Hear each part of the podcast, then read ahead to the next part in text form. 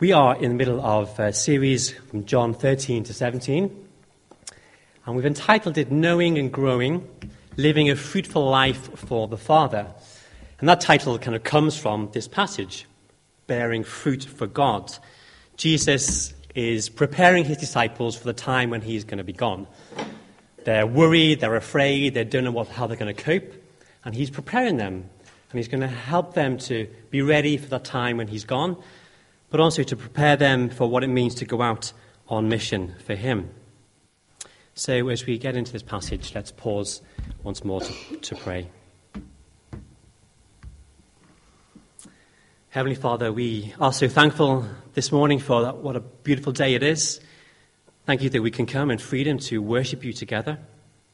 Thank you that you are here with us, even now today, by your Spirit. Thank you for the songs we've sung of praise of hope, of victory that we have in Jesus. And Lord, as we come to this passage now, help us to help us to hear from you. Lord, you know us, you know our hearts, you know where we each stand before you. And so we pray that by your Spirit you would be at work in us, showing us yourself, warming our hearts, changing our hearts to be more like Jesus. Would you come and teach us? Come and rebuke and correct us where we need it, and prepare us, Lord, as we head out into the world to serve you day by day. We pray these things for your glory. Amen. So, in our passage, as I'm sure you have noticed, Jesus is speaking about fruit. He's not talking about apples, apples and oranges. I'm quite glad because I don't like apples and oranges. But he's using the word fruit as a metaphor, like we do today fruit, the fruit of our labors, what is that? When we think about fruit, we think about the, the end product of something that you put in, the end process. So if you work hard in the kitchen baking, your fruit is a cake. If you work hard each day in the office, the end of the week or month, the fruit of your labors is a paycheck. Fruit is that product of a process. And Jesus is using the metaphor for bearing fruit for God meaning living lives that are worthy of God, living lives that please Him, that glorify God in everything that we do. Paul, in his letters, he speaks about bearing fruit in the good works that we do. Now, we can bear fruit, of course, in many different ways for God. I think here in this passage, Jesus is mainly focusing on a couple of things. I think he's mainly talking about bearing fruit in mission. Remember, he's preparing his disciples to go out into the world to pass on the good news, to bear fruit, making more and more disciples. But I think we can't deny that he's also talking about just bearing fruit and becoming more like Jesus, bearing fruit of holiness as well. But before we get into what it means to bear fruit for God, we need to think about why is Jesus using this metaphor, the metaphor of a vine and the branches and the fruit. Why is he using this? What's the significance of that for the disciples? What's the significance of that for us as Christians today? We'll take a quick look at the last sentence of chapter 14. Last week we didn't touch on this, but we will briefly today. Jesus says, Come now, let us leave. As I've said, we're in the middle of, a, of what people call the farewell discourse, Jesus preparing his disciples for life after him. And it's up in the upper room. The Lord's Supper is, is happening. And then in chapter 18, they leave to go to the Garden of Gethsemane, where he's then arrested and go to the cross. But yet, here at the end of chapter 14, we have Jesus say, Come now, let us leave. There seems to be two leavings. Now, we're not going to distract ourselves this morning by getting into the different reasons and what people think. But what's more important is that there's a change in location here. What's more important is there's, there's definitely a change in theme, a change in focus of what Jesus is talking about with his disciples. He's moved from talking about coming to them and preparing them when he's leaving to now heading out into mission. And so Jesus says, I am the true vine. And perhaps, perhaps they did leave the upper room at that time. And maybe as they're walking slowly towards the Garden of Gethsemane, they pass a vineyard. Maybe. Maybe they even walk past the temple. And as they walk past the gate of the temple, there is this huge, big golden grapevine over the gate. So Jesus picks up this imagery of a grapevine, but what does it mean? What's its significance? Well, if you know a lot about the Old Testament, then you'll know that the grapevine or the vineyard is a symbol for Israel. The Old Testament, God refers to Israel as being like a vineyard, like a vine. Grapevines are found all over the land of Israel. It's good quality land to bear lots of grapes. It's got the good conditions, the best environment for growing, growing grapes. Listen from Isaiah chapter 5 about how God describes Israel as a vineyard. It's Isaiah 5, verses 1 and 2. He says, I will sing for the one I love a song about his vineyard. My loved one had a vineyard on a fertile hillside. He dug it up and cleared out it of stones and planted in it choice vines. He built a watchtower in it and cut out a winepress as well. And then Psalm 80. You transplanted a vine from Egypt. You drove out the nations and planted it. You cleared the ground for it and took it, it took root and filled the land. The mountains were covered with its shade, the mighty cedars with its branches. Its branches reached as far as the sea, its shoots as far as the river. That's a wonderful description of Israel coming out of Egypt, going towards the promised land. As they drive out the enemies from the land, they go in and occupy it, and they spread out like the vine would do, as far as the Mediterranean here and the rivers and the north and the south. A vineyard that bears lots of fruit, that's blessed, that's in God's place. And it's describing the people of Israel. A people who lived in a land under God's rule, bearing wonderful fruit for Him, being a witness for Him to the nations all around them. And as you read through the history of Israel, you see, even at the height of David and Solomon, you see a nation living in such a way, under great blessing, being prosperous, being wealthy, being envied by the nations around them. And yet we know that it's not long after King Solomon that things turned sour. The nation started to neglect the vineyard, as it were. It turned away from God and worshipped false gods. The walls were broken down and the grapes were trampled upon. We heard those wonderful words of God describing the vineyard in Isaiah 5. But Isaiah goes on in verse 3 and he says, Then he looked for a crop of good grapes, but it yielded only bad fruit. Now, you dwellers in Jerusalem and the people of Judea, of Judah, judge between me and my vineyard. What more could have been done for my vineyard than I have done for it? When I looked for good grapes, why did it yield only bad? Now I will tell you what I am going to do to my vineyard. I will take it away. I will take away its hedges, and they will be trampled and destroyed.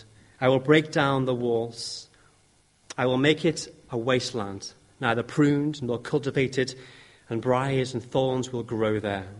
I will command the clouds not to rain on it. And so we see that Israel failed to be, failed to fulfill its role as being a beautiful vineyard, bearing great fruit for God. But yet now, Jesus comes and he says, I am the true vine. He's making a big claim. I am the true vine. And so the disciples, I'm sure, their ears pricked up and they were interested to see what is Jesus going to say. Jesus is the fulfillment of what Israel was pointing to. He succeeded where Israel failed to succeed. To bear fruit for God means you have to be part of Jesus. If He is the true vine, we have to be part of Jesus to live lives that please God. Now, this morning, I don't know where you are in terms of your relationship with Jesus. Maybe you're somebody who is not a Christian, you're quite happy not being a Christian, and that's where you want to stay. You're someone who would say, I'm not in the vine, and I'm certainly not bearing fruit for God.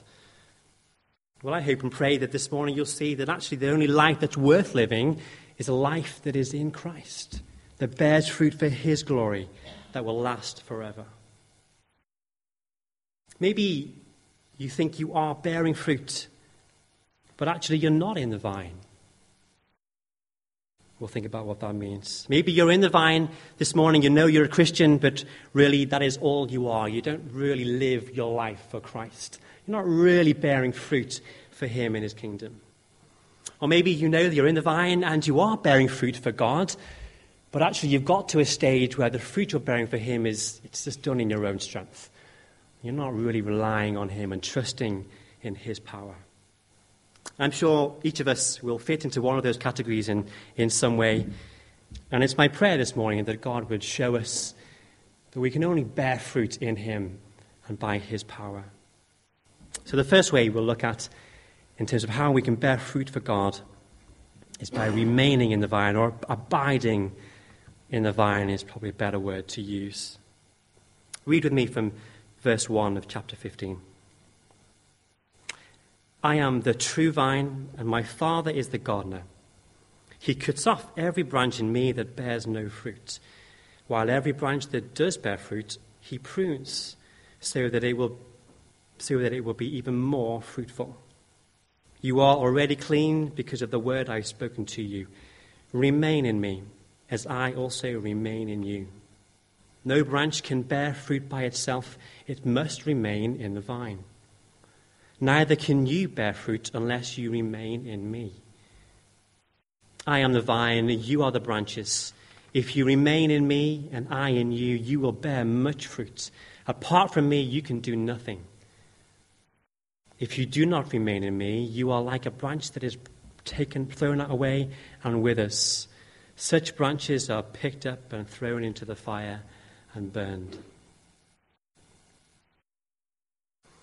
Jesus in these verses is kind of contrasting the difference between being a branch that bears fruit and is pruned to be more fruitful, and a branch that doesn't bear fruit and is cut off or taken away and burned.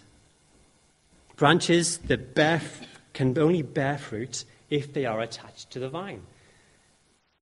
Even if you're not a gardener, I'm sure you know that makes sense. When Jesus says remain, he doesn't mean to stay in him as if you can come in and out as you please. It's, it's a more permanent meaning than that. That's why I've chosen abide, the more permanent residence in him. We could only bear fruit in him. And so, as you think about your garden, you know the flowers will only grow if they're attached to the stem, and branches will only grow leaves if they're attached to the trunk. Think of a baby, a baby that grows inside the womb. A baby is only going to grow if it's attached to the umbilical cord, because it's from the umbilical cord that all the goodness and the life and the power and strength comes from the mother into the baby so that it can grow. So, likewise, we need to be in the vine because it's from the vine that comes the life and the power and all the resources we need to then bear fruit for God. Fruitfulness for God can only be achieved if we are Christians, if we are in Christ, if we're trusting in Him, if we're connected to Him, if we've loved Him and, and put our faith in Him and are obeying Him in our lives. But what about these branches that don't bear fruit? What about those branches that are picked up and thrown away, put into the fire to be burnt? Well, if this metaphor, in the metaphor, if branches represent people, who are those people that are cut off and thrown away? Well, they're not people who were once Christians and are now have lost their salvation. The Bible's clear that that is not what happens. Instead, Jesus is probably thinking about people like Judas, people who have claimed to be in the vine, but are not truly in the vine. Think about Judas. He was chosen by Jesus to come and be part of the twelve. He lived with Jesus and heard him and ate with him and, and followed the disciples and went out on mission with them, even. And yet, at the end of the day, we saw he bore no fruit for God because he rebelled and turned away from Jesus and betrayed Jesus.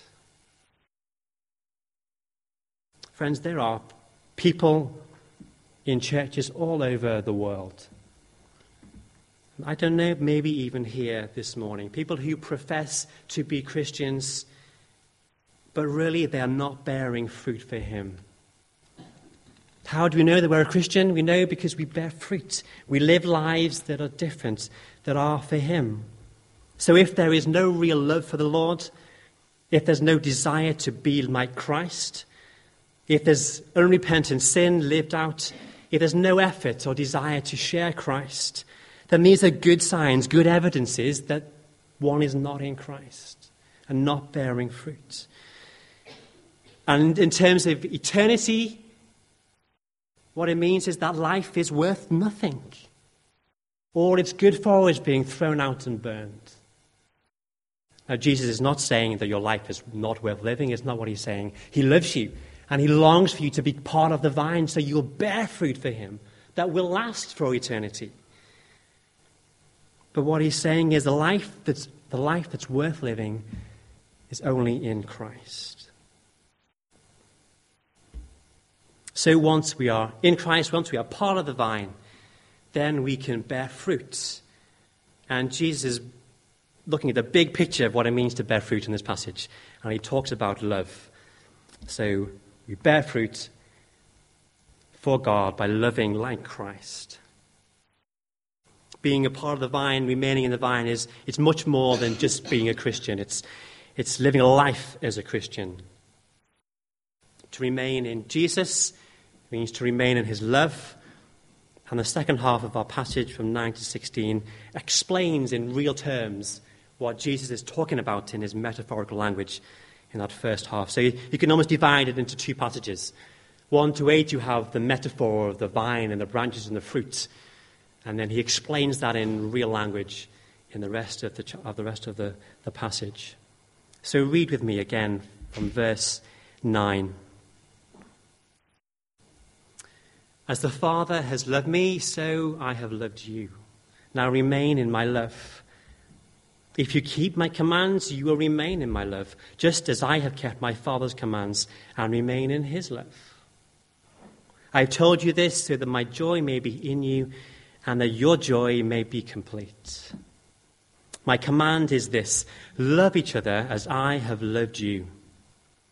Greater love has no one than this to lay down his life for one's friends. To remain in Jesus means to remain in his love. To remain in his love means to keep his commands, verse 10 says. What are his commands? To love. To love God, to love God with all our heart, soul, mind, and strength. By believing and trusting in him, to love one another as Christians, to love the world.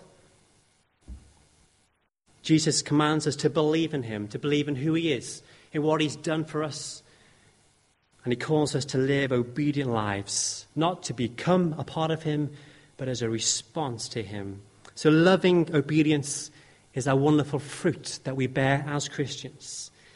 We don't produce fruit as a test to get into the vine, but we produce fruit as a byproduct of being in the vine. Now, of course, we could preach a hundred sermons on what it means to love as Christians, and you probably have heard a hundred sermons on what it means to love as Christians. So, what on earth can I say that's different, or that's new, or that will challenge us this morning? Well, I think Jesus picks up on a couple of things, not necessarily about how we love, but about why we should love, our motivation in loving and bearing fruit for God.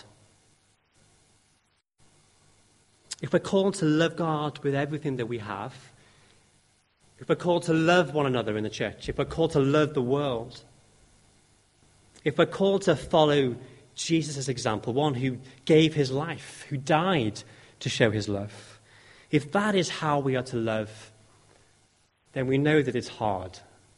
We know it's going to be difficult. We know that we're not always going to want to do it. We know that actually to love, it means to give, it means to sacrifice. It means that it's all about the other person and not about me. It means giving of my time, of my energy. It means giving of my gifts. It means giving of my reputation and my comforts, setting aside the differences that I have between myself and others. And it's hard work.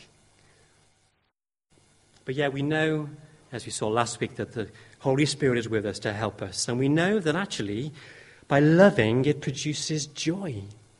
Love leads to joy.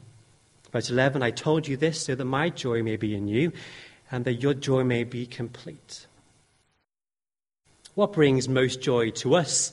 What brings most joy to Jesus? It is loving, loving obedience. Jesus found such joy in obeying his Father, in loving his Father. He willingly gave it all. He came to earth and died upon a cross in our place. And it brought him great joy because he was living in obedience to his Father. Jesus found great joy in the cross because he knew the resurrection was around the corner. And he knew that from the cross, through the new life that he would give, many, many would come to believe in him, to receive that same joy. So to bear fruit for God leads to great joy because God is glorified through the lives that we live. There was a woman who often would go to visit her pastor, and she would often complain about how hard her life was and how that she didn't find joy anymore in the Lord. So the pastor wisely told her to go home and bake some cakes, take them down the road to Mrs. Jones, and give them to her. And so she did. And the pastor didn't see her for weeks. It's wonderful. But when he asked the woman, Where have you been? Are you okay? She said, Yes, I am wonderful.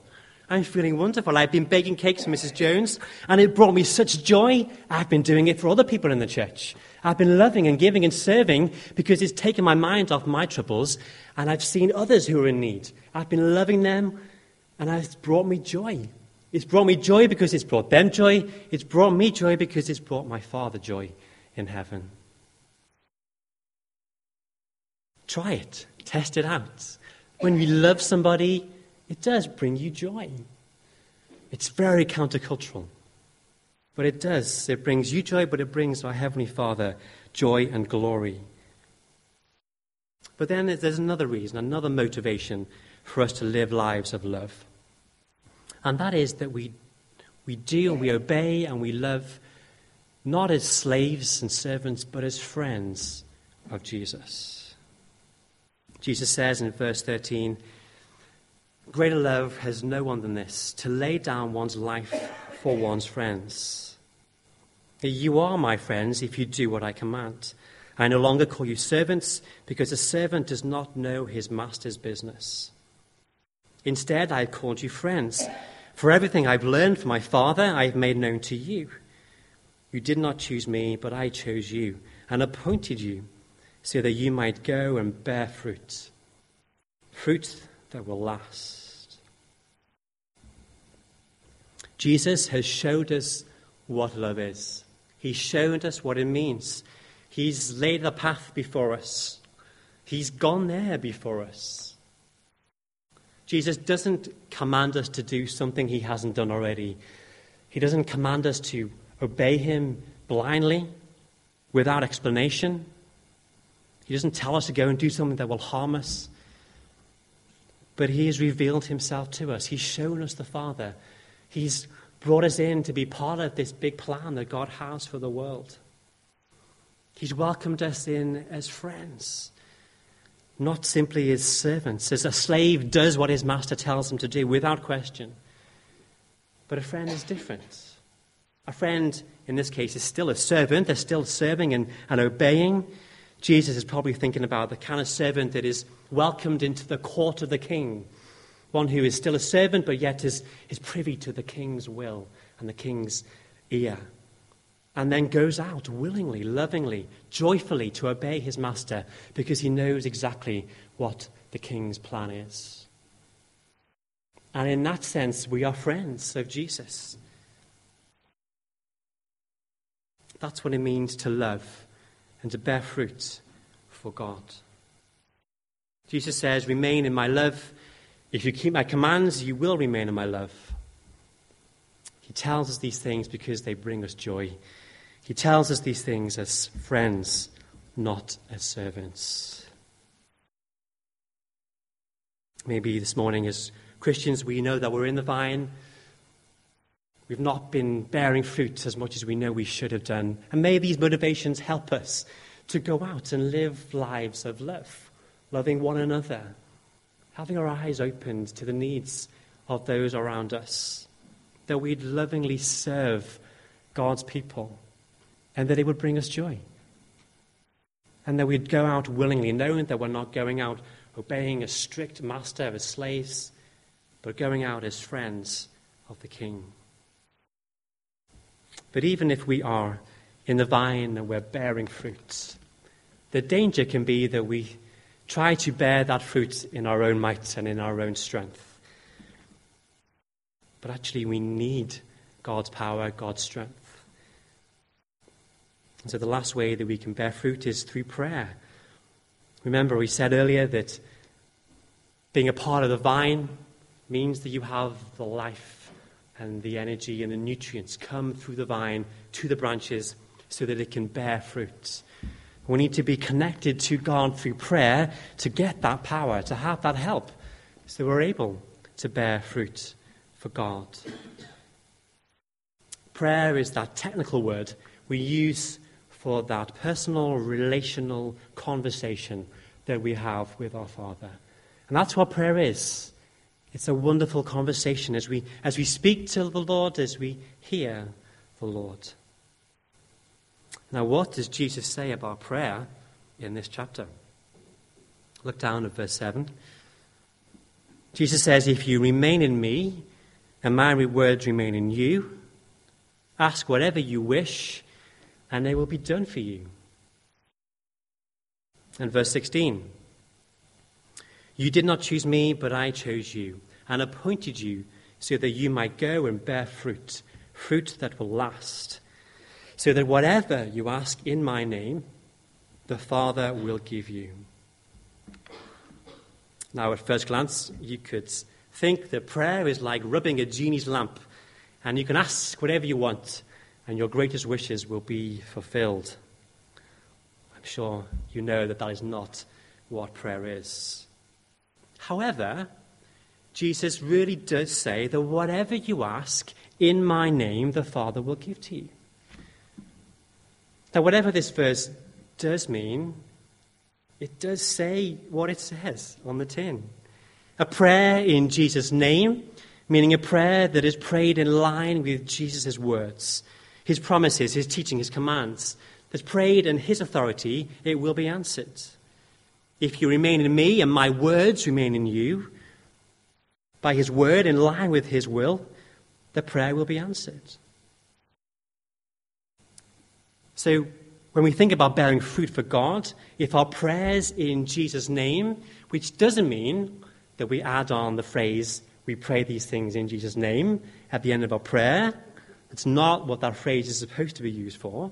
But if we pray the content of our prayers, if, it's, if, it's in, if the content of our prayers are in line with His will, if they're according to His promises, if they glorify the Father, then He'll answer them. Now, of course, the problem is how do we know what the will of God is? How do we know what is in Jesus' name? Well, I think he gives us a hint in verse 7 when he talks about his words remaining in us. If our words, if his words are in us, then we can ask. If we ask in Jesus' name, then he will give. His word, his promises, his will is laid out for us in the Bible. And so, if we're in the vine and if we are immersed in Christ, if we are studying and reading and meditating His Word, getting to know His heart, what is the heart of God, knowing what brings Him glory, then we're better able to pray in line with Him and pray in His name. There were two Christian men who lived near each other. The first was a farmer and since there had not been any rain for several weeks, the farmer went out early one morning and prayed that it would rain. But there was no rain. His next door neighbor, who was also a Christian, he woke up early too, and he went outside to pray that it wouldn't rain because he was taking his non Christian friend fishing. On that day, there was no rain. God heard both requests, but he couldn't answer both requests with a yes. He did what most glorified him. Now, whether that story is true or not, I don't know, but it certainly could well be true. Because God's heart is to glorify himself. And so he will answer our prayers in a way that glorifies him and that is in line with his will and his purpose. I can think of many times praying for no rain, particularly during missions. Beach missions, particularly, you want to be on the beach with the kids. And sometimes God has answered us by not sending the rain, but sometimes the rain has come. But you know what? What's more important is that whether, whether it rained or whether it didn't rain, He gave us opportunities to speak for Jesus and even to see salvation come, even in the rain. And so, what matters is not whether it rains or doesn't rain, but what brings most glory to God. And so, if we are thinking this morning about bearing fruit for God in terms of seeing people become Christians and seeing ourselves becoming more like Christ, then both of those things are great. They're part of God's will, they give glory to Him. And so we can pray about those things boldly. So, Magdalen Road Church this morning, do you pray that God would bring salvation to East Oxford, to Oxford? Let's be bold, let's be brave, that if we do pray that, then He'll answer and He will save. In time, over time, He will save. Are we praying that God will change us to be more like Jesus? And again, if we pray those prayers, He will. Are we praying that as a Christian community together, that we will love one another, that we love those around us, and as we do that, people will see Jesus in this community and they will come to know Him for themselves? Do we pray prayers of real faith like that, believing that we pray in Jesus' name that He will answer for His glory?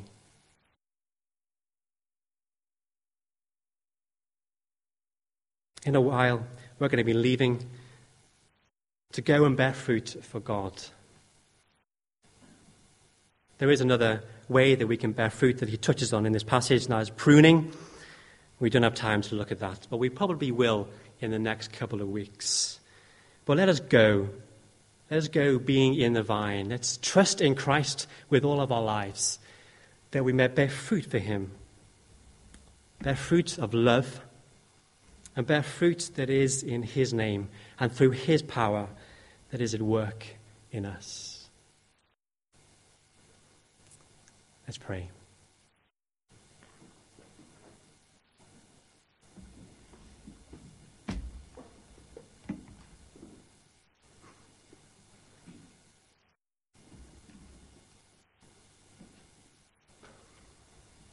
Heavenly Father, we thank you for John's Gospel. We thank you for all that we've been learning through the teachings of Jesus to his disciples. And what that means for us too is as your people who seek to go out into the world to bear fruit for the Father. Lord, I pray this morning that you would help us to bear fruit of love, fruit that will last, fruit that makes a difference, that you would help us to go in your strength and in your name and in your power as we, as we pray to you. May we be a prayerful people, people who are dependent upon you for everything. This morning, if there are anybody, if there is anybody here this morning who is not one of yours, who wouldn't call themselves a Christian, maybe someone this morning who thinks that they are a Christian, but but when they really think about their lives, they think about what they do with their lives, they know that really they're not bearing fruit for you. Then please, Lord Jesus, would you come meet with them, come speak to them, come convict them of where they stand before you, that they may come to you and trust in you, that they may claim truly to be a part of the vine, and that you would bear much fruit through their lives. Lord, we we long and desire to bear fruit as Christians, not for ourselves, not for our own glory, but for you, for your glory, for your church, that it may grow so that heaven, so that the new earth will be filled with many, many millions of people worshipping and glorifying you. We pray these things for your glory. Amen.